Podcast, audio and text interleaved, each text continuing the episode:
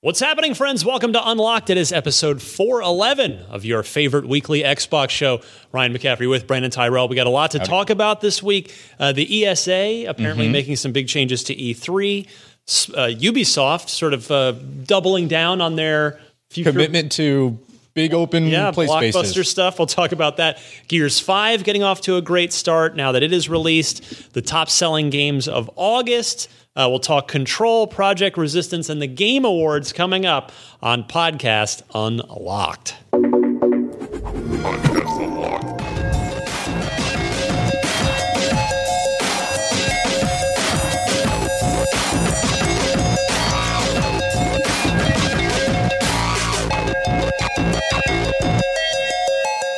All right, my friends. Ryan McCaffrey here. Brandon Tyrell. Hello, hello. We're running the two man game. Again, It's Nash and Stoudemire, the pick and roll. okay. Yeah, seven Yeah. seconds or less Suns. Shout out to the last good era of Phoenix Suns basketball. It's Oh, been a I'm while. sorry. Ari- Arizona's just had a really rough time of it. since, since forever. Yeah. One professional sports championship in however many combined seasons of. Who was it? That was the Cardinals oh, God. No, they came that close. They came a to- a toe tap. A s- with uh, Kurt Warner, right? oh, yeah. way back in the day. Yep. Larry Well, like fif- Fitzgerald. fifteen years ago. yeah, scored. When Larry Fitzgerald first entered the league, That's true. Yeah. It's uh, We thought he scored the game winning touchdown, but no, the Steelers, Roethlisberger threw that ball right to the corner of the end zone. That tipped it. Well, they earned it. I mean, Car- this- karma is you know alive and well because Roethlisberger just had season-ending surgery on his Oh, yeah, elbow this week. 12 years later, that really helps the Cardinals. I know, but at least it's a little. Not really. I'm, I have no ill will towards Ben Lo- Roethlisberger for that. Few people do. It does fine. Welcome to the Sportscast, uh, Hey, where we went- talk yeah, about uh, we we went to Metallica S and M. We could talk about that. We but did. No, we're going to talk about video for games. an hour. Yeah. So the beginning of their set, I was So- a little unsure. no, we've got man. It's a lot to talk about. Yeah. We got Miranda's out sick today. She just got back from TGS. And it's you know it seems like it always happens to basically all of us. You get back from a big trip and your body just like just gives up. Yeah. Well, it's a combination of you know conflu, just Yeah. meeting so many interesting people and the germs that they carry, um, and then um, when you can't sleep, jet lag. Oh yeah. Jet lag got me really good in Gamescom. Yeah. And I know Miranda was struggling yesterday. Yes. Yeah, I talked to her as well. And then, yeah, Destin's on assignment. Yeah. Mark's slammed with some stuff. So the bench was thin and it's the, everybody stuck with us. Was it thin or was it just whittled down to the best of the best? You, and You mean me and you? that's, that's not the bench. That's the starting lineup. There you go. Uh, nah, anyway. We miss So- them. We hope uh, Miranda's feeling better, and Yes. we'll see Dustin next week. Yeah, uh, quick programming note for everybody. I've gotten some some requests on this online on social media. We will do a Gears 5 spoiler cast next week and we'll do it as the last block of the show so that if people haven't finished it or don't want to hear it, you'll just we'll do all the news bits and then you can just bail and not miss anything else. But we'll do spoiler cast next week because there is a lot to talk about with that video game. With the Gears Five video game, Yes. no longer Gears of War, just Gears Five. For now, we'll see. Rod, see what Rod still happens. says it's the Gears of War Universe. so we'll see if they if they reclaim the of War name. Next I know we we did a segment on this like months ago, maybe a year ago, but I wonder if they dropped Gears of War in lieu of Gears Five for you know that uh, confusion with God of War, G O W, G O W. Yeah, you never know. Maybe Yeah, couldn't. That's and and by the time Gears Six is coming around, God of War Two will probably be coming around parody. for out of Sony. So who knows? Just uh, The sequel. yeah let's roll here get into with it. with some news so i wanted to start with with this topic so the, the the esa the entertainment software association they're the outfit that puts on e3 every year that is their basically major point of existence is to put on e3 so there's a, a, a little bit of a leak here. Don't know for sure if, if this is either necessarily 100% valid, but more so if it's actually going to happen. It's grain of salt territory right Yeah. now for sure. But uh, allegedly, the ESA is hoping to turn E E3 2020 into a quote fan media and influencer Mm-hmm. festival that would feature. hang on, I I got to word. I got to vomit a little bit. You, you get it out now Yeah. because it, it is going to stick in your throat. Yeah. Uh, Qtainment, as in That is- Q, as in a, a, a line of waiting UE people. Yeah. attainment. Uh, and E. I a- hate the way that like I'm I'm I'm not besmirching the idea. I hate that tagline. oh, Qtainment. It's as bad as uh, Apple trying to do slow fees. No. oh, those are just slow motion videos, guys.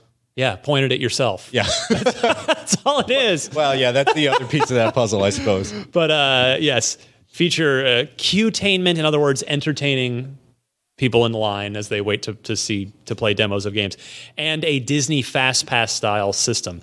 So this is reported by GameDaily.biz. Hat tip to them. The ESA's plans were revealed in a pitch deck intended for the lobbying group's members that was in, uh, inspired and in response to feedback from publishers. So Mm-hmm. the very people paying fortunes for the booths at E3 Yeah, this yeah. is uh, allegedly in response to direct feedback from the publishers. The ESA proposes that influencers and paid celebrity deals become more of a focus, with examples including, quote, members of the Los Angeles Lakers basketball team playing a basketball video game in front of fans or actors competing in a tournament, end quote. As for those attending the show, the ESA membership approved adding an additional 10,000 gamer badge holders, in other words, attendees. This would bring the total number of consumers to 25,000 at E3 and would potentially lead to an industry only day on the Tuesday before the public gains access on Wednesday and Thursday. These 10,000 gamer badges, gamer badge attendees wouldn't make E3, of course, anywhere near one of the biggest shows in the world. We all know that uh, uh, Gamescom, as which you can personally attest to from having just lived it, Yes. is uh, dwar- li- like literally dwarfs. literally five times the size of it.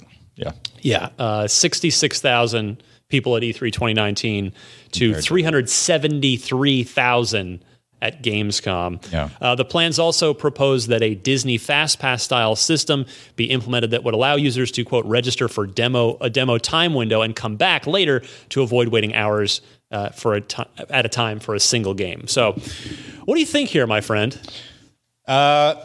So there's a lot to unpack here. Yeah. There's a lot of different pieces to this this proposal. And again, it it might not come to pass. This is lots of ideas are thrown out every single year, and um, sometimes they stick. But you know, there is a little bit of credibility that can be lended to this because the ESA has been moving in this direction for a few years. You know, last year they opened up I think 5,000 more badges for fans, Mm-hmm. Yep. and then this year was about the same, I, I believe on the on the surface, I'm totally fine with this. Yeah. I think this is good. Uh, I've been really wanting a media day for so many years, um, just because the way that it works right now is Tuesday morning is generally you get a couple of hours for media. And that's only from a recent development in Yeah. the last year or two. Yeah, it used to be everyone like the doors open and you just kind of run. Um, you know, it, it might sound like bemoaning and, and groaning or anything, but it, it's difficult to get like if you if I book an appointment for 11 a.m. or 10 a.m. or 9 a.m. as soon as the doors open. Um, it's tough to get to there when you're like waiting through lines or or you have to stand in a line. Um, you know that takes an hour to get through because everyone's getting their bags checked. Yeah, everyone's you entitled badges games media guy. that's, that's it, it sounds like that but it's not really because we have to get to these appointments in order to do our job like Very true. if i don't make my first appointment of the day and generally the way that it works speaking as the person who scheduled e3 Mm-hmm. this year is all of your big ticket big hit items are first appointment first day They're the top priority because so, we want yeah. to get them on IGN for you guys as soon as possible. Absolutely. Like the expectation is I'll send Ryan to go see Avengers uh, at 9 a.m. on Tuesday or whenever the doors open. It's been it's only been like three months and I already remember. Well, they've nothing. they've changed the times. Uh, they've, been, they've been playing it with fluctuates. I believe it was 9 a.m. for media, but I'll send Ryan to see Avengers first thing on Tuesday morning, and the expectation is he's got something up and written on the site by one or Oh, yeah. two in the Or afternoon, earlier, yeah. Yeah, or earlier if you can. So generally, we send them to see the big thing first, uh, like very first slot in the morning, and then I don't book you for the next three hours, so you can get back to the war room and write that up. it. Yeah, Um, that would be, uh, or this proposal would alleviate some of that sort of crunch with a media day where, you know, I can send multiple people to see multiple things. um, and then not have to worry about space filling up or getting from one place to another. So I love the idea of a media day on Tuesday. Um, I'm also totally, I, I really, really like the fact that they're adding more badges for fans because it's an experience that most people don't get to, you know, attend, and, and gaming is bigger than ever. So there are more people who would love to be at the epicenter of that. Uh, so 10,000 gamer badges is not anything Yeah. to worry about, at least in our line of work. I know there's a lot of like, oh, you know, you, you go on Twitter and you see the the game games media sort of be like, oh, I can't, you know, I can't even get through the hallway. But E3 E is nothing compared to Gamescom. if you see those pictures of Gamescom where it's just uh, an entire hallway and a big hallway, like 50, Oh. 60 feet across. sure. Shoulder to shoulder with people, and you have to get from point A, and point B is about a quarter mile down.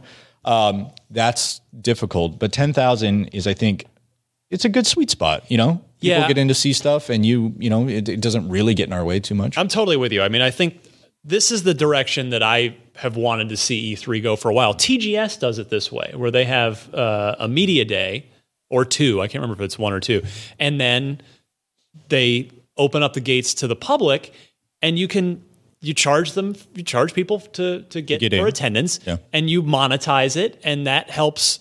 You know, that'll help the ESA fund it and help the publishers with their take, recoup their costs the, for the extravagant booth setups that they have, and everybody can win. And this can continue to be a big, profitable event. And because the, the more gamers you have there, the more the more naturally the more attention is going to come to the event. I mean, that's just that's just basic.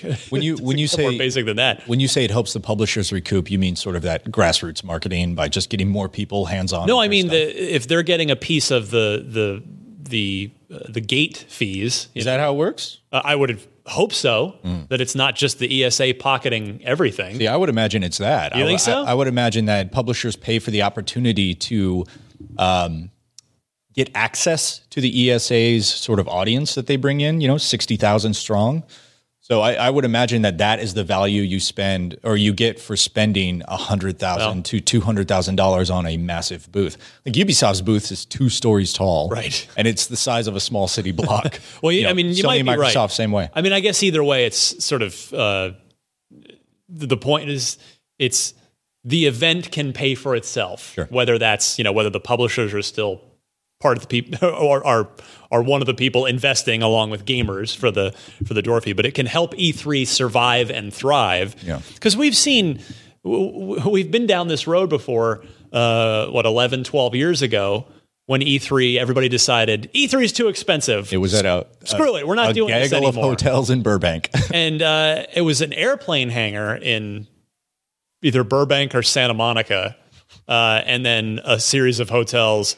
And it, it just Yeah. and, and it just the event. It was a it was just like it, a, a fart in the wind, basically, as far as the mainstream Interesting. press is concerned. Hmm. Yes, Whereas, yeah, yeah. whereas you know, with E E3, USA Today covers it. You know, all It's- major mainstream it's outlets. mainstream, yeah. It is a big moment for games. and we see that with with us too like you know we are we are still considered niche or a trade um, site or an outlet publication um, but even like when E3 comes out, USA Today comes by and interviews Yes, that's true. IGN and I was on CBS comes I I was out, on uh, NBC. some. I don't even remember what network. I think ABC. I, I did some TV CNN, thing. wasn't it? no, I, I actually can't even remember. They were very nice. Yeah, I just don't remember which network it was. But yeah, we, we get the. I mean, that stuff happens. to your point. So E- during E3, E3. E3. is like sort of, at least for US, it's it's the one time a year where like the doors to mainstream media open. Yeah. Um, and so just in and of itself, right there, like that is that is value for the industry, right? That's that's a service E3 provides. Yeah. You can go back and forth about you know how relevant is E3 these days anymore, and you know what value is is there to it Um, there are still opportunities for access to games that we just don't get throughout the year at E E3. Very true. Everybody everybody builds up. They get that vertical slice, nice and hot, out of the oven, uh, and they send it on down to LA. And that's really you know where where we get a lot of our mid year coverage. From. absolutely. I don't see that changing anytime soon. es- Even with the you know this focus more on fans and influencers and and whatnot, there are still hundreds of press events throughout the year that you know we fly out to or we make the trek to. Um, but E3 is really it has cultural relevance as sort of the epicenter of video games in North America. I mean, it's, it's oh, one time a year. It's our Super Bowl. It is our Super Bowl. I'd like to think the Super Bowl is my Super Bowl, but yeah, yeah. Um, just speaking as a football fan, but you you already see this with Gamescom. Like Gamescom already has a media day. Gamescom is very much geared toward like 90, 85% of the attendance at Gamescom is fans. So, and granted, that serves all of Europe, and E uh, E3 really only serves U.S. like North America, but Right. there's a there's a large portion of Mexico and Canada that don't make it out for that show. but I just yeah, I just think it's this is it makes a ton of sense to have the media, have the industry day, let the business happen, and then uh, and then bring in more fans and make it because it, it when I I mean I'm going to date myself I mean, for Don't do the it. for the seven thousandth time, but Don't do it. uh, CES was the the closest thing to E3. Like CES in in uh, Vegas was like where Mm-hmm. Yeah. games went to get showcased. Um, gotta- this thing keeps You floating got, away. you got a from me. drifty mic going on yeah, it over just here. keeps the, the mic. The mic arm is Where's not, the- where's not the wanting to play screw? nice, Oh, but anyway, you got me. Thank you. Um, little on-site mid we do it? mid show tech support. Yeah, I think we're good. But anyway, and it's like I would read EGM and I would just like, oh man, I would love to go there and just see all the new games. So you know, This is back when you were just just a little McCaffrey, just, just a little tyke. Just a yeah, just a gleam in your eye. that's right. But but that's a, you know it's. I would love for more gamers to get the opportunity to go to E3 because it is an experience. It is fun. I still love going every. I've I'm so privileged to get to go f- every year as part of my job that I'd love to have people be able to come and more gamers come and see you know what Microsoft's got going on, what Sony's got going on, what Nintendo's got. I mean, it's it is it is an event and it is fun to be there. Like Yeah, it's, absolutely. You're in the it's it's a circus. you're in the eye of the hurricane. Yeah. Right? Like, you know, it's And and I just fun. What I will say is is if this is the direction they're going, then I am not 100% against the cutainment because think about E3, the structure of it, right? Once you're in the event center, you have West Hall, South Hall. yes. Those are the two big um, Exhibition. Ex, thank you. I was places. going to say expedition, and that wasn't the word I was looking for. Well- It- those are the two. yeah, well, yeah. Also, uh, those are the t- two big uh, exhibition halls. So you wander around there, uh, and then you know there's some stuff in the concourses and the hallways between them, and a couple of things in the lobbies to see. And there's a lot of stuff some meeting rooms so- upstairs. Yeah, yeah, but there's a lot of like pop up tents and stuff outside. I know Mm-hmm. Sony always does like an MLB thing right in the very front. Oh yeah. But by and large, if you're a fan attending that show, once you've sort of scoured and stood in line in both exhibition halls, there's not a whole lot to do for you outside of spending $12 on a mediocre hot dog or nachos. Do not eat at the convention center. Just Uh, The- trust me on The this. trucks in the back are the far superior option. You can get just brisket nachos. Oh my God, I'm hungry now. but um but no, this uh, every year, like okay, N- Nintendo tends to focus on one big thing every year has been what they've been doing in Sure, recent they, years. they have their lead game. Breath of the Wild, Odyssey, Yeah. Pokemon, whatever it is. And every year I see it, I see people Was it Pokemon this year? Uh, because they always they always Nintendo always decorates their booth to fit the theme of their lead game. I thought it was Animal Crossing. Was it Pokemon? It might have been. Anyway, it doesn't matter. Yeah. The point is, every year with Nintendo, where they've got their big signature thing, there is a line to see it that is so long. It goes to Burbank. It goes. It basically it it effectively becomes almost an all day line. Like if you're at the back of that line.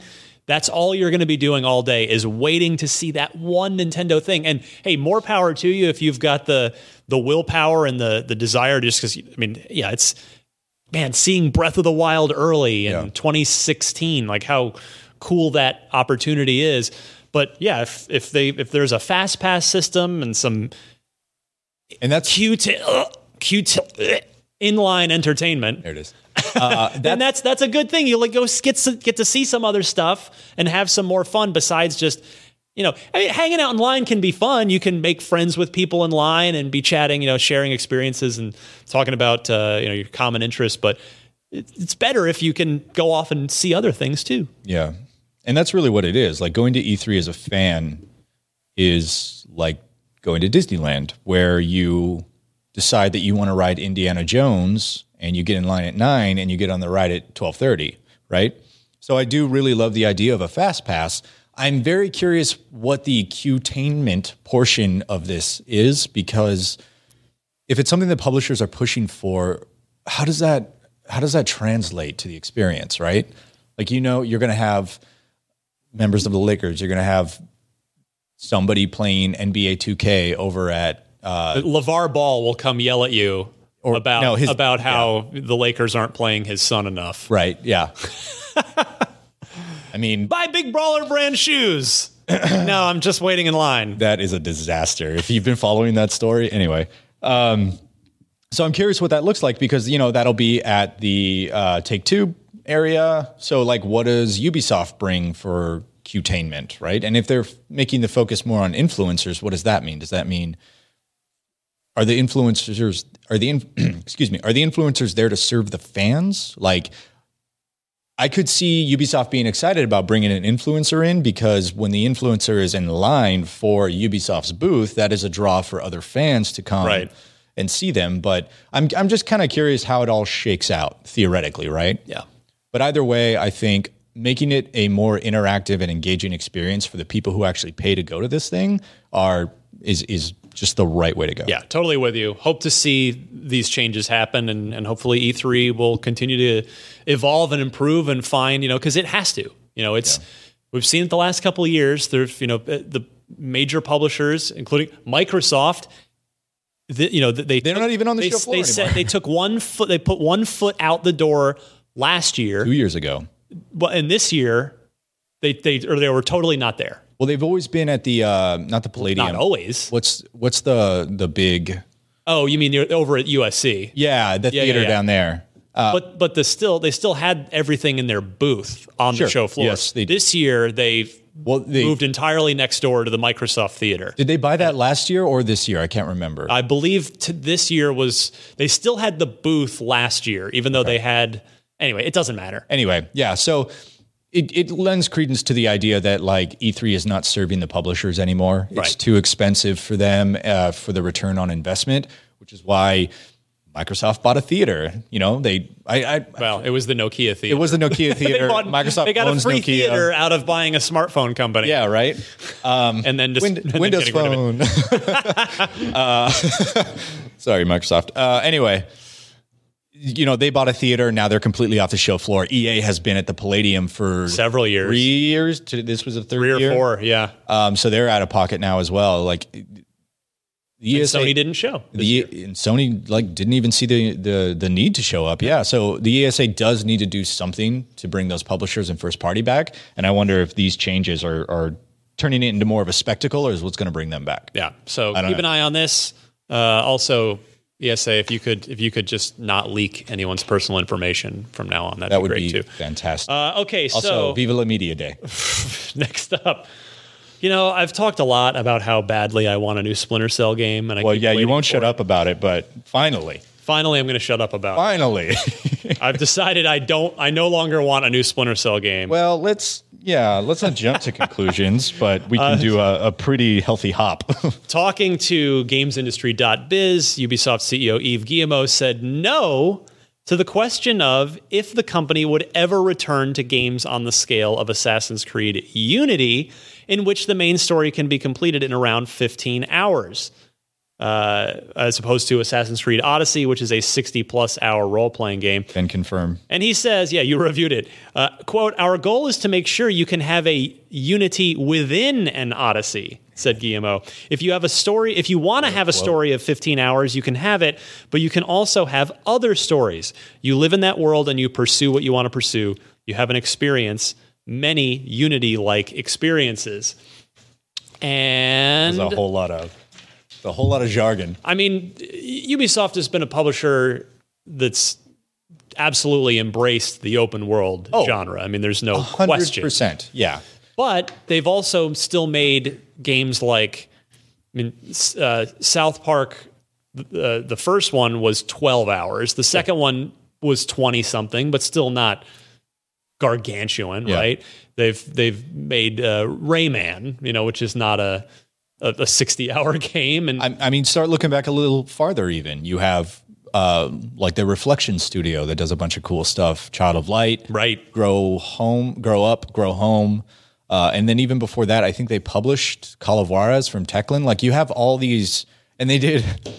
They did a free to play uh, fighter called based on the Sparta or um, Spartacus brand. Oh, Do you remember when I that was do on now. Stars? I hadn't thought about it since. Spartacus Blood and Sand. yeah. Uh, anyway, they they have a great track record for like doing cool little things, and I'm I'm disappointed if if what this means is that they're doubling down on their Assassin's Creed, Watch Dogs, Ghost Recon, you, the playbook, blockbuster stuff. Yeah, it's like seems their to be what ten- this is aimed at. their tentpole stuff.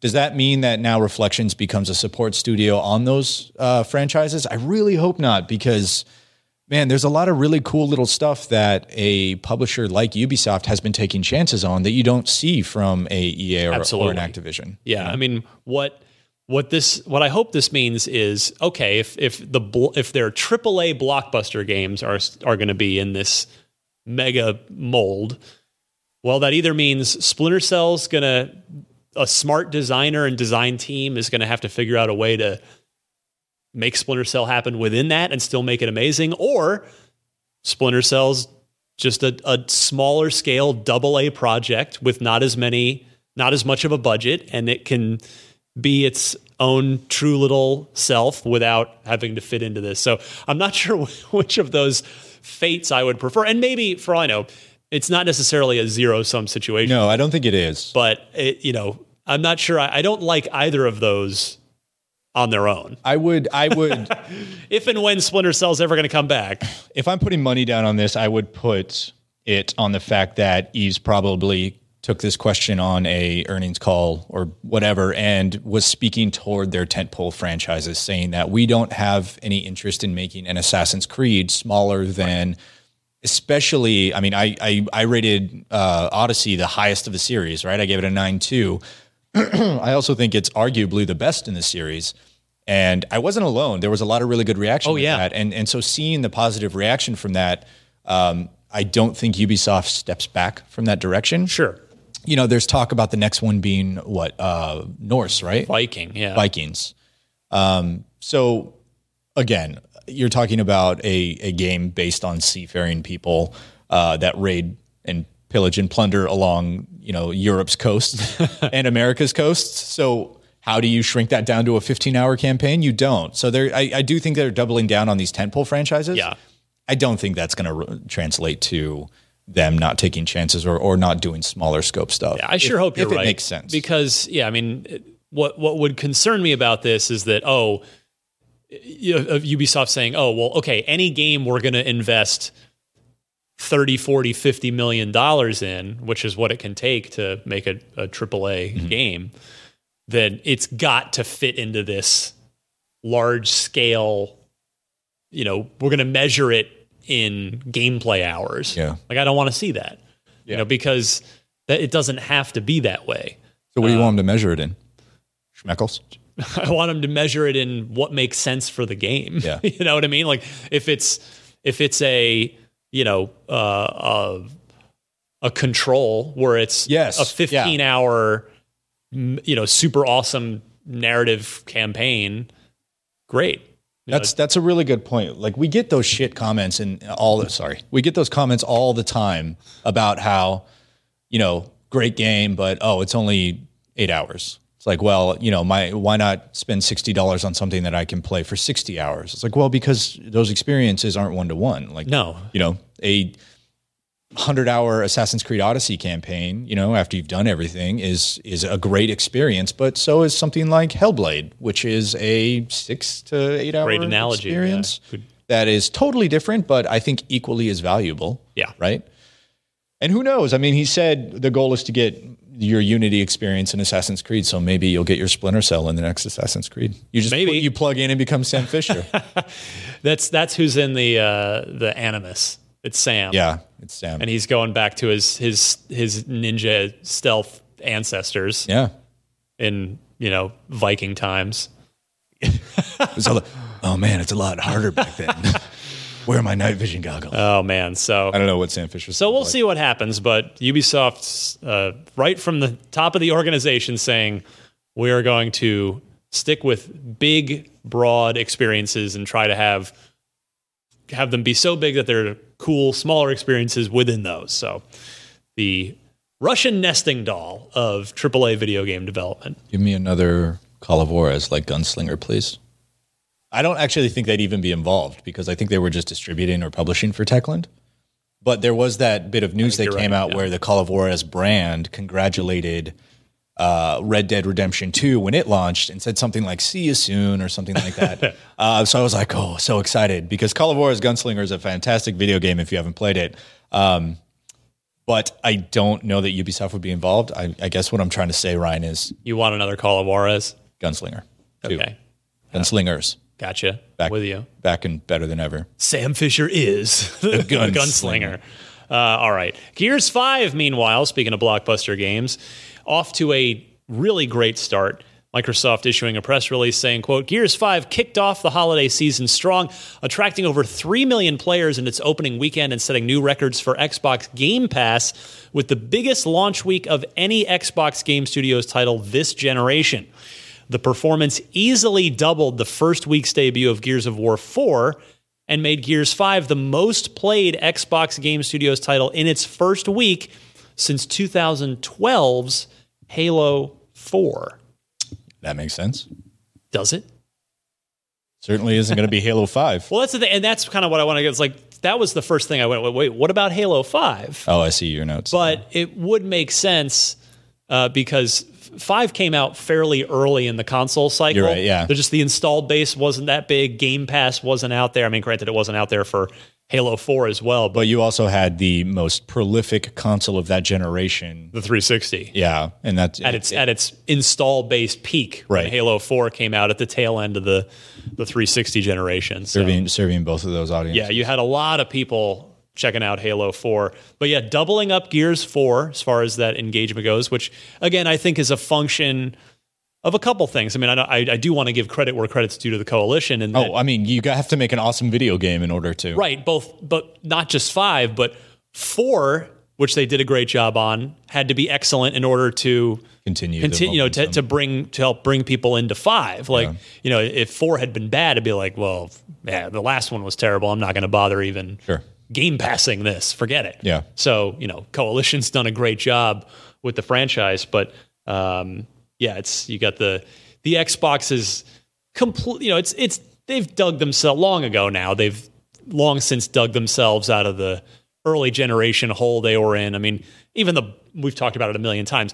The bo- the box doesn't even look the same anymore. Oh, like no, they've it's- they've it's- completely erased. they that threw away early the playbook history. and like yeah, wrote something new. And it's it's a shame that it took three years to get there. For oh God, how long has it been? A while. been a while. It's a shame it's took that many years to to get to where we are now. And had they come out with this foot forward, who knows what it would look like, right? But um, I'm optimistic now moving into the you know the next generation with the the sort of turnaround that they've made and the strides that they've made. Yeah. And I think, you know, to bring it back to Gears 5, I think continuing to have strong first party titles like this um, is what they're going to need to build that momentum going into next generation. And we'll, we'll hear about it next year, right? Absolutely. So, So kudos to the coalition. Uh, great job. G- The game is excellent. My final review went up, by the way. Yeah. Uh, combining my campaign review and uh, Miranda's multiplayer review with an assist by Mitchell Saltzman, who really who did a, a little nice, cool deep dive within the review about the the microtransaction situation oh, cool. with uh, with Gears Five. So a really nice team effort, and ended up you know it's not math. We didn't just average the scores. That's not you know it's it's art, not science. That doesn't make sense. It's you're just gonna have to you're just gonna have to live with it. I'm playing Went- I devil's went with a went with a 9.0 for the final score. I on. just feel like you know I gave I've given Amazing. the campaign yes I'd given the campaign an 8.8 because I you know I just didn't quite when I think about when I'm reviewing a game and I, you know we have our review scale and it is what it is whether you like it or not. I I think about the word. Yeah. You know we define each each number and of course that number has a 10 point range within it 9.1.2 but you know a 9 is amazing an 8's great a 7's good and and on down the line It's okay. Five is mediocre. Four is bad. Three is awful. i think so and i don't even i can't even tell you what 2 and 1 are cuz Yeah, I don't. i've never used them uh, in my lowest time lowest here. I've ever given was a three. yeah i was in the 3s Mm-hmm. for uh, I believe my first review here which was steel battalion uh, the the Connect one, which I think was called Line of Contact. The one that was it was the hybrid Line of contact. for 360, which again on paper it was such a great concept. Like okay, Was this it's- the one with like this the custom controller that you that could was buy? the original was the for original. the and that was for the original Xbox. It was two hundred dollars, and you got the that Good lord. It was the, I'm telling you, the controller was most of the size of my half of the table here. Yeah. No, I remembered. It was a, like a Mech Warrior yeah, controller. with multiple, with like two sticks on it, and then a, a, a three pedal foot pedal box, Jesus. uh, and four. There were 40 buttons on it, including that super awesome. You had to flip the cover up and hit the big red eject button. what are you going to do with that after you beat the game? You hold on to it, and it's like it's a it's a And then gaming history. It's yeah, you hold on to it, and they never make another game that uses it. They made an online multiplayer follow up, so they did give you one other reason to uh, to use that controller on the original Xbox. I suppose NASA could always borrow it. That's true. But anyway, um, yeah, lo- I gave a, a the, that the, the, they brought Steel Battalion back again on the 360 with Connect. was that the XBLA one? No, no, no. This was it was a full regular retail price game, and it was uh, you use the the gamepad, but with the Connect, you use the gamepad to do main controls, but then you would use Connect uh, gestures to do other things within your your VT, your vertical tank, your mech.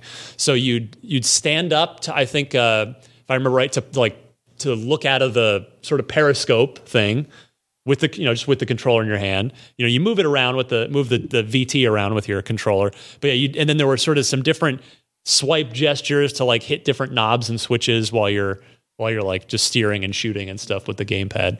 It was one of the few games that that actually did the hybrid Yeah. con- connect controller combo, but it was bad. It was it just didn't work.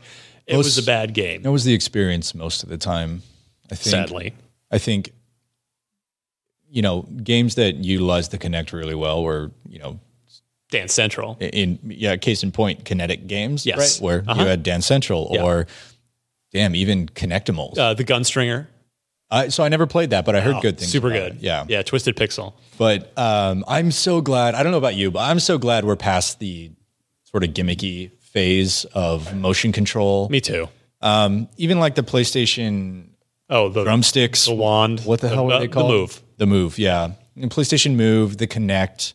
Um, I mean, the Wii did it right, right? You have a gyroscope and and uh, accelerometer in there, gyroscope and accelerometer. I was thinking, I was trying to think of a joke, but I couldn't. You corrected yourself before I could get there. Yeah. uh, you have a gyroscope and you have an accelerometer in the controller, and you know all their games are based off it in a simple way that works. So.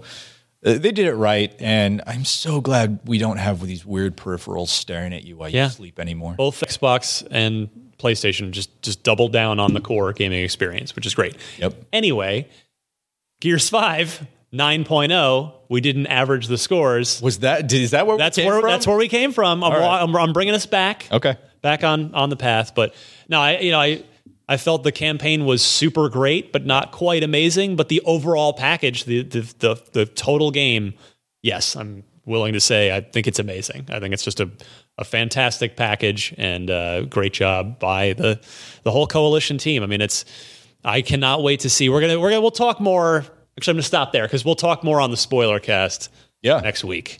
So stay tuned for that. Okay, uh, next up, top selling games of August. Let me guess. Madden. Nailed it. And but here's here's what's interesting. what I think is interesting. There's a couple unique points of the the NPD top ten sales figures this month.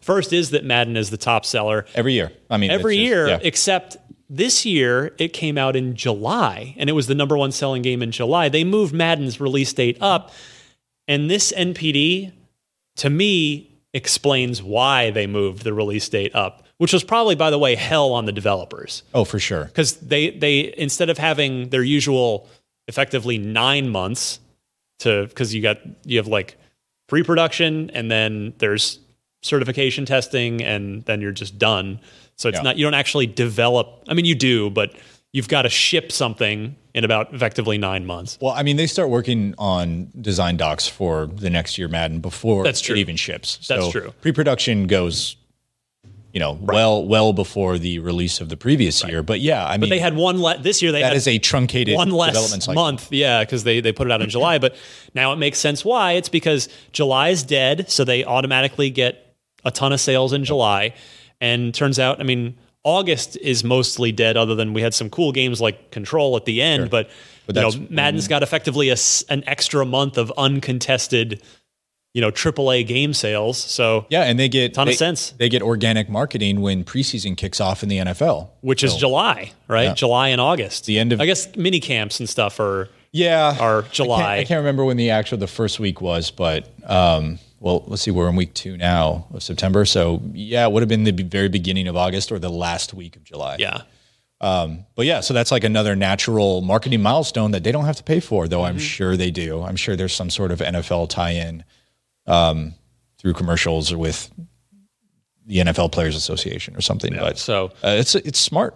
It's smart. Madden Madden rolls on, uh, and then rounding out the top ten.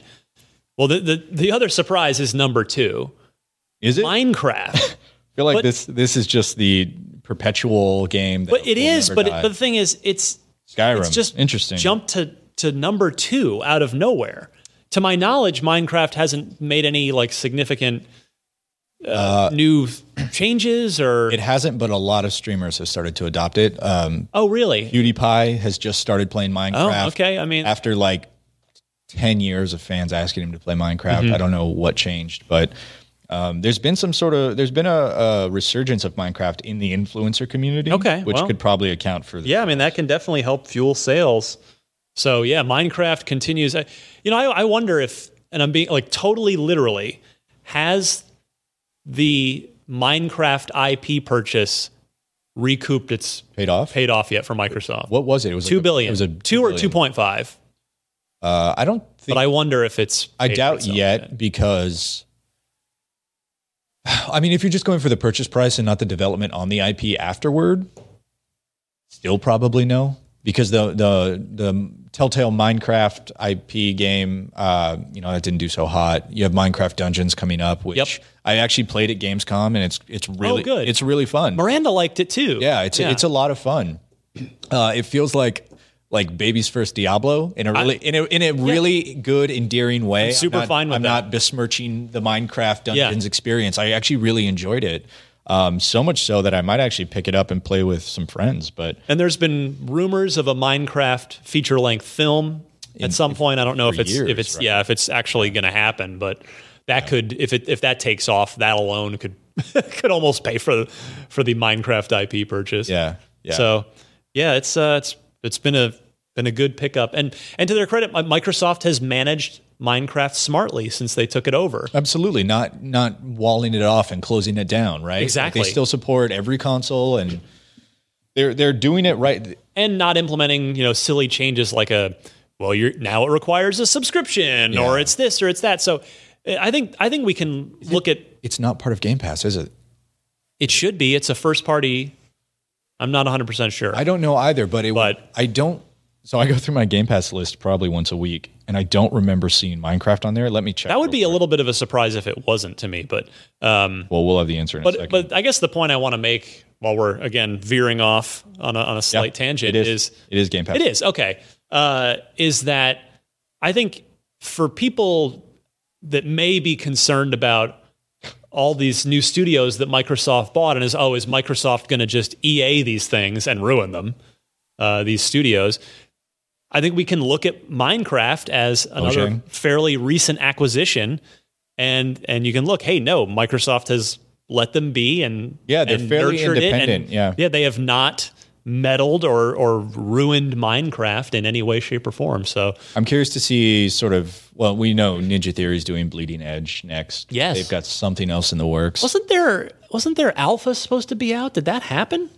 I, feel like don't know. they had said at E3 it was happening at the end of August, and I Maybe it came in I think it came in when.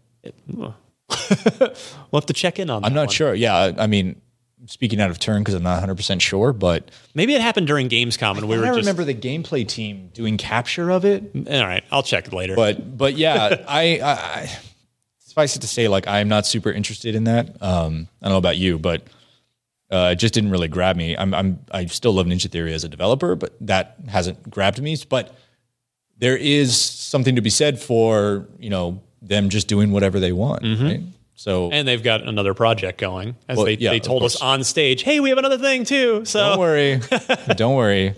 Um, but yeah, so many studios now. I, I'm I'm really curious to see sort of what the guiding hand of Microsoft does. Hopefully, it just continues to provide support rather than Right. push. well, the nice part, we've got a front row seat to one of them. You know, to double fine, literally four, three or four blocks from here, three and a half blocks away. Yeah. We'll just uh, we'll be able to sort of keep tabs on them and see if things turn corporate and soulless. They something something tells me as long as Tim Schafer is involved in anything, you're going to be okay. I, I think you're probably right. Uh, okay, we are running out of time. Let me skip ahead. Um, just a quick mention: Project Resistance, that the four v one Resident Evil uh, tease teaser from a week or so ago. Yeah. that was announced. We got to go see it and play it. Uh, Brendan Graber played it, and Matt Kim played it, and they were both they both seemed to think it. They were pretty impressed, and it's so it is uh, takes place on the outskirts of Raccoon City.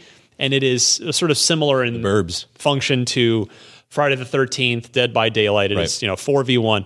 Uh, so you've got the four player co op, and then as the teaser trailer had indicated, there's Mr. the- X is- yeah the the villain sort of throwing all the switches and trying to trying to stop So are you like the dungeon master? effectively. okay, you're not actually Mr. X walking through like pummeling play. You might be.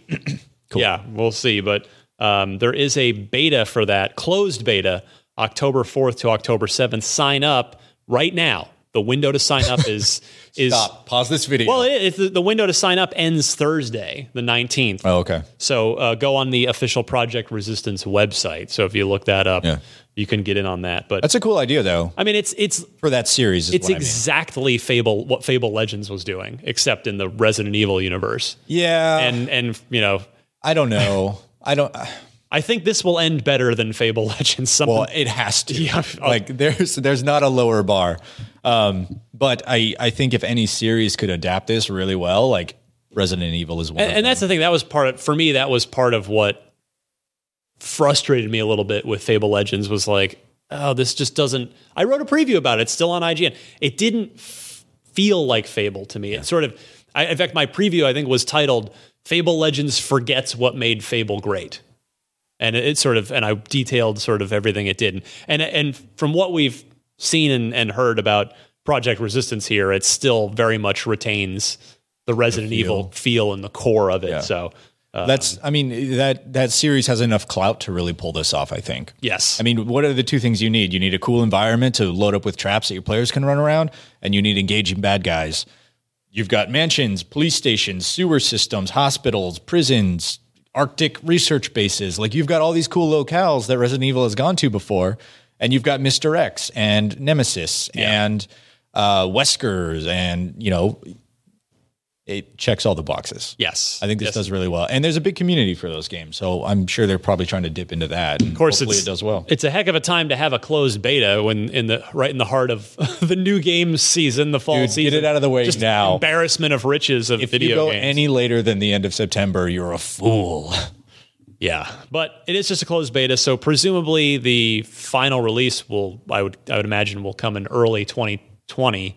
Much in the same way, I mean, Resident Evil imagine so. 2 remake this year came out in February, I believe. So uh, I wonder if they'll be aiming for that same early, early in the year window that that seemed to serve them well. I imagine so, especially a lot of these 4v1 communities are PC based. Mm-hmm. So I imagine they want to get the hot new thing for PC folks, and not solely PC based, but I imagine they want to get it out before the new console stuff starts Yeah. dropping. Yeah, Attention is pulled away from PC. All right, last item up for bids on the Price is Right this week is the Game Awards. Come on down. Uh, yes, the Game Awards will return this Speaking of. year, December twelfth. Mark your calendars there. Interestingly, is for Xbox fans, it's taking place at the aforementioned Microsoft Theater at LA Live, right downtown there, next to the LA Convention Center. So that is this very same place that Microsoft has held their last couple of Xbox E E3s. And hopefully, then, that means that Microsoft will have some announcements and have some fun stuff to show at the Game Awards, and they're not just hosting the house party. Hopefully. like here, just did you did you hear the the hamster? Yeah. Uh, I think I think what this means is that they needed a theater and Microsoft has one. Uh, but you'd be you'd be crazy to think they're not wheeling and dealing in some degree. I don't think that means Microsoft has something awesome to show. I think that means that contractually Microsoft will get a certain amount of airtime to publicize their stuff. maybe? However, I could see a sneak preview of Scarlet coming out. You think so? I don't think so. I think I think it'll be another one of those like 60 90 second sizzle sexy trailer reels where it's just like most powerful console ever made makes cappuccino does your laundry you know like like wow, one, this sounds great. one of those yeah My dryer just broke. This sounds awesome. puts your kids to bed with a cradling soft hand um I, c- I c- you know I imagine they get X amount of time just right off the top for hosting the event Yeah. um, you know I'm sure they get paid for using the theater as well but uh, I I imagine seeing we maybe get a little Halo Infinite or You think or so? yeah, maybe- okay. You're, maybe a little you're more optimistic. maybe a than little I am. Scarlet. I'm not expecting anything substantial, but I could definitely see Jeff Keighley standing up there saying, and now we have a look at the next Halo game from 343 Studios. And it's a behind the scenes of developers talking with 30, 20 seconds of new gameplay interspliced between cinematic stuff that we've already seen. I like your optimism, but this, you know, Yeah. we, I have, I have frustratingly said on this show that, I mean, really by and large, Microsoft has barely shown up at, at the Game Awards the last couple of years, whereas Nintendo and Sony Well, what do they have have had to show cool up announcements. Uh, well, I think I like your, I like where your head's at with. You think we might see a Scarlet teaser, we might see Halo. I think that's way too high of a ceiling. I'm going to be more pessimistic again, just given what how they've treated how Microsoft has treated the Game Awards in the past. Right. If you, I think I know what you're going to say. I, I, I haven't looked at your notes either. Okay, good. I, I think uh, uh, it's reasonable to see like a new gameplay trailer from Ori 2. That's what I thought you were going to Yeah, say. I, I think that because it's as far as I know. Correct me if I'm wrong. The last, I, I don't think we're going to hear about any Scarlet games until Scarlet's officially announced, which is not going to happen. p- Probably not going to happen unless Microsoft drops a nuke at the Game Awards, which I doubt. Well, they already they already did like the the next console Right. trailer, which is I think probably in bounds for the Game Awards. Yeah, but I'm saying I, I think you know there are obviously a ton of projects in the works, first party and third party Right. for Scarlet, but I don't think any of them will be really announced and really showcased until the the console is until that cat's out of the bag. Mm-hmm. Oh yeah, I don't. they're not going to reveal software before hardware is done. So I, I don't think now. we'll see any more Halo. Um, and the, the uh, what I was starting to get at was, correct me if I'm wrong. I believe the only the last two non-Scarlet projects, first party, Mm-hmm. are Ori two, and we you, you said it earlier, Minecraft Dungeons. I don't think there are any other. Okay, oh, you know what? One Psychonauts two. Now that they've bought. yeah, but uh, Although that's that's actually that's coming out for PS4 as well. similarly because to of like the, the, In Exile acquisition, Right, I guess and- Wasteland and 3 is in that Obsidian, same- Outer so- Worlds, yeah new like first party Bleeding Bleeding Edge. Okay, yeah, that's a good that, that counts. You're right. That one counts. But there just aren't many. No, Um, they're not. there aren't many and I and I I would be very happily surprised, but I would be pretty surprised if there's any next gen stuff from Microsoft at, at the Game Awards. really. Yeah, I'm, I don't know, man. Because like, think back two years, Metro Prime Four. We got a logo, no release date, Right. No console specifics. Microsoft's shown no interest in in doing those kinds of things. Why they're in third place? Well, it's not why. It's Because- it's it's not helped. but I don't know. I there's a lot that you can do with smoke and mirrors, and we've Uh, yeah, I we've mean, seen that from Sony's Sony's playbook. work Sony's had five games, uh, you know, five major games that they have marketed for. a few years, Four years, Yeah, I yeah. mean, it's, and it's they've but they've made it work with great when they do show those off. Yes, they have great demos that get everybody super fired up. except for Death Stranding. Where that's more of a head scratcher. Uh, than a- But yeah, you saw Ghost of Tsushima. Take, Take two. Ghost of Tsushima. Call Andrew Goldfarb. Get him to correct. Use take two. uh, we saw that two years ago, right? It's gone yeah, since. that's true. Um, they've since acquired some, you know, been just building that, acquiring talent with Andrew Goldfarb, who's now, you know, vital of the studio. and instrumental to that development process. Um, but you know, you you saw that. You we got Death Stranding before they even had an engine. So I would not put it. I would hopefully not put it past Microsoft to put in that fairy tale music and then do a flyover of a magical British countryside. But we've been saying that for like the I last. know. We, I know we keep hoping that happens, and eventually it will. How eventually, many E E3s did we predict new Halo?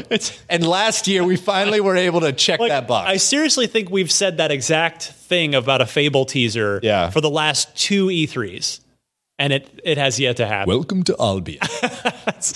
you know, it it'll eventually happen, and we'll eventually be right. Dang it, the broken clock's right twice a day. But here's the thing: it wouldn't it wouldn't surprise me to see Microsoft come out with a BTS of uh, the tech team at at Microsoft headquarters talking about how there are 12 teraflops and 92 gigarons and 48 schmeckles included in this their next console. It will be the most powerful console ever made on the planet, and it'll it, it you know it'll run a spaceship if you want it to. That is totally in bounds to me. In addition to games that are not announced for whatever Scarlet is um, officially, but that we know are in development. Like Mm-hmm. Yeah. Halo was announced. We know Halo Infinite is a thing. It would not surprise me if we see a little bit of that at the Game Awards. I would love to see a teaser for a game we know is in development. I'm gonna all right. I'll I will based on what you're saying. I'm gonna raise my ceiling of expectations. I'm not saying this will happen. I'm Yeah. saying that I think the best case scenario, maybe Keeley convinces Microsoft to announce the inevitable Forza Motorsport 8 on stage at the game, which you know, super Yeah. pretty next gen cars are you know gorgeous car game. We all know it's coming, but Well, That- 'cause they took a year off, right? they did. Yeah. Yeah. So it's Motorsport, Horizon, year off, Motorsport. Correct. Okay. Yeah. Yeah. I mean, we all know it's coming.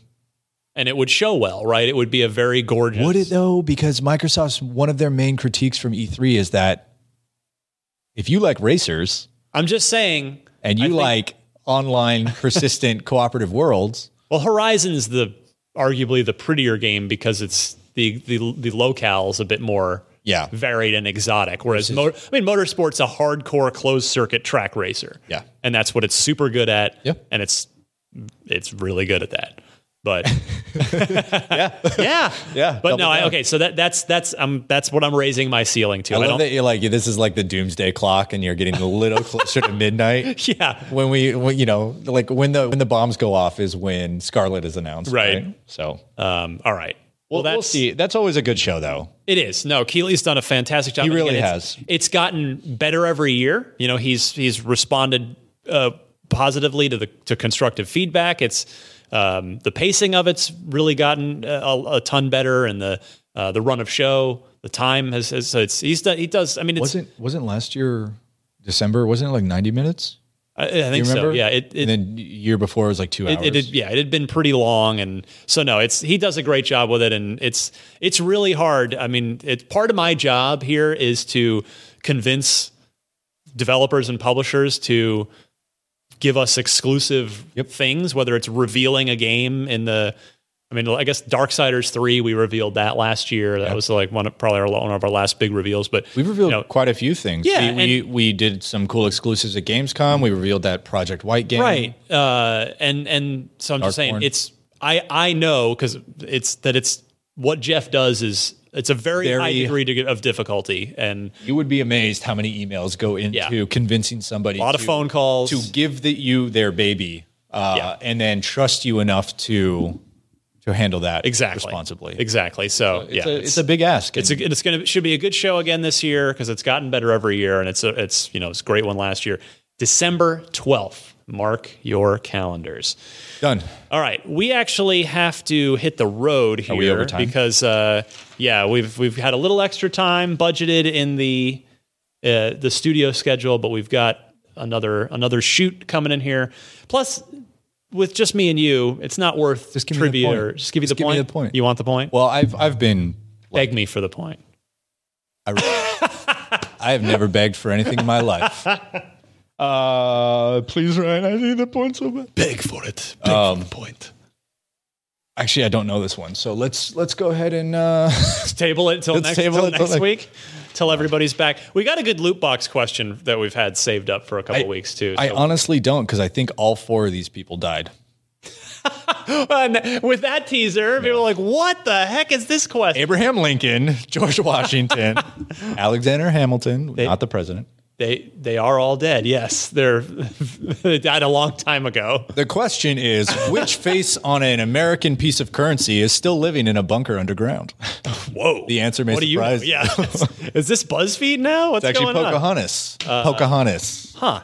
All right. well, Actually, let's it's Sacagawea, not Pocahontas. the Sacagawea dollar? right. Yeah. That was Gold hilarious. coin, right? Yeah, yeah. Yeah. The It was part of like the 100th centennial or yeah, something. those are cool. You get you. uh, You could you would get those from the Caltrain. Uh, For a while. And then they went out of circulation or yeah, something. it's a bummer. They're Same with like the Susan B. Beautiful Anthony's. coins, yes. Yeah. Yeah. okay. Welcome to Coin Talk. We, we we covered yeah we, we covered a lot of ground. We didn't even Sports, video games, sorts yeah we- American we- currency. We, somehow didn't talk about. Thoughts on the $2 bill, Ryan? I still got one somewhere. Yeah. You know, it's funny. I, I think a lot of p- people our age, we were fascinated Wait. by the $2 How bill. dare you? Fascinated by the $2 bill as Right. kids. Yeah. I know as a kid, I was always like, whoa, a $2 Well, because they made s- they made seven of them, and then they got circulated. And when you found one, it was like, you remember those um, the uh, not blow pops, but the other ones, the tootsie uh, tootsie pops. With the Tootsie Roll in the center. Y- yeah, How but many licks does it take to get to the Tootsie Roll center of a Tootsie Pop? right, but there was that Crunch, only one.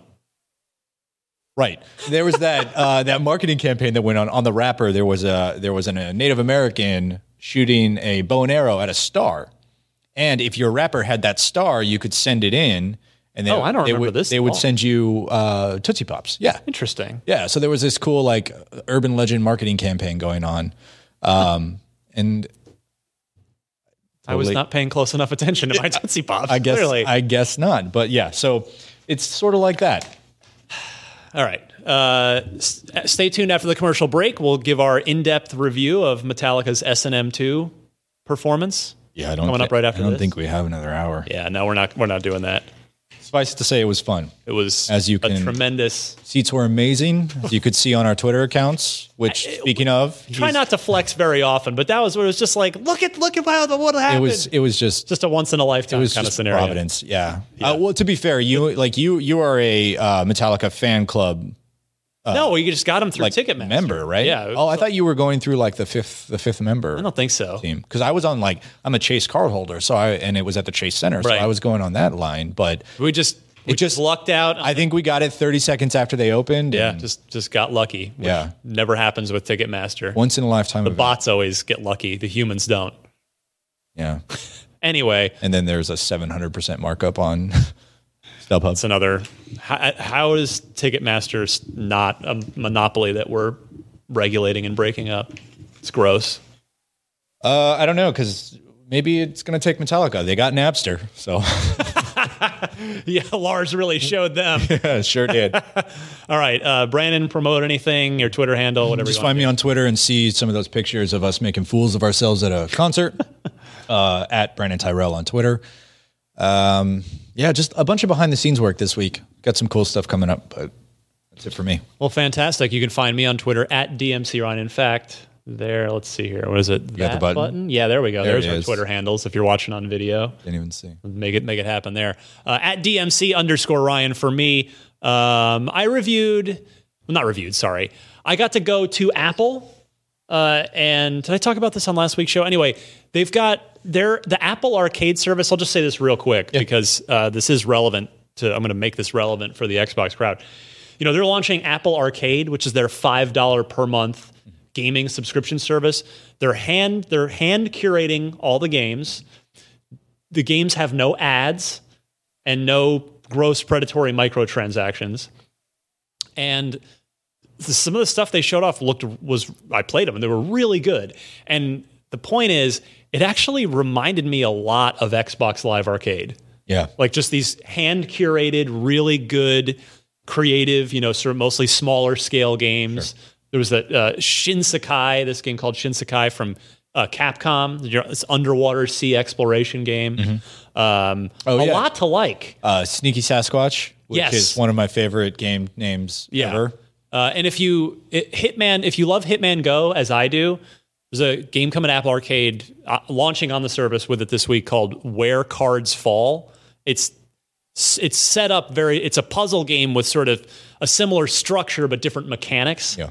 Really like that a lot. So five bucks a month, and th- and uh, so if you're an Apple person, like, and you kind of long for the days of Xbox Live Arcade, whereas now you know nothing against ID at Xbox, a lot of good stuff comes out of it, but it's it's very much all just kind of dumped out constantly. Yeah. There's no real filter for it, It's it's their their third party sort of development system, effectively. right? So, yeah. or uh, um, sorry, distribution system. So you have to use that service. So if you know if Apple can keep curating good stuff as they have here at the the beginning of it, five bucks a month, uh, there's going to be some some good video games. out there. So anyway, I wrote some hands-on impressions, and you and I shot a video about did a it. So conversation you can look about that up on YouTube or IGN, but otherwise, uh, I'm just doing my thing. Yeah, just living life. Yeah, You know? trying to trying to live my best life, trying to do it.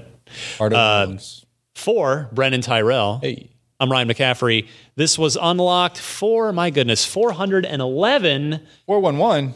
the, the, the 411 on all things Xbox this week, right here. How did I miss that at the beginning? Why of he gets the show? big bucks, folks. Thank you for tuning in. Uh, let's see here. Where is my music? Let's get out of here. We will see you guys next week. Bye.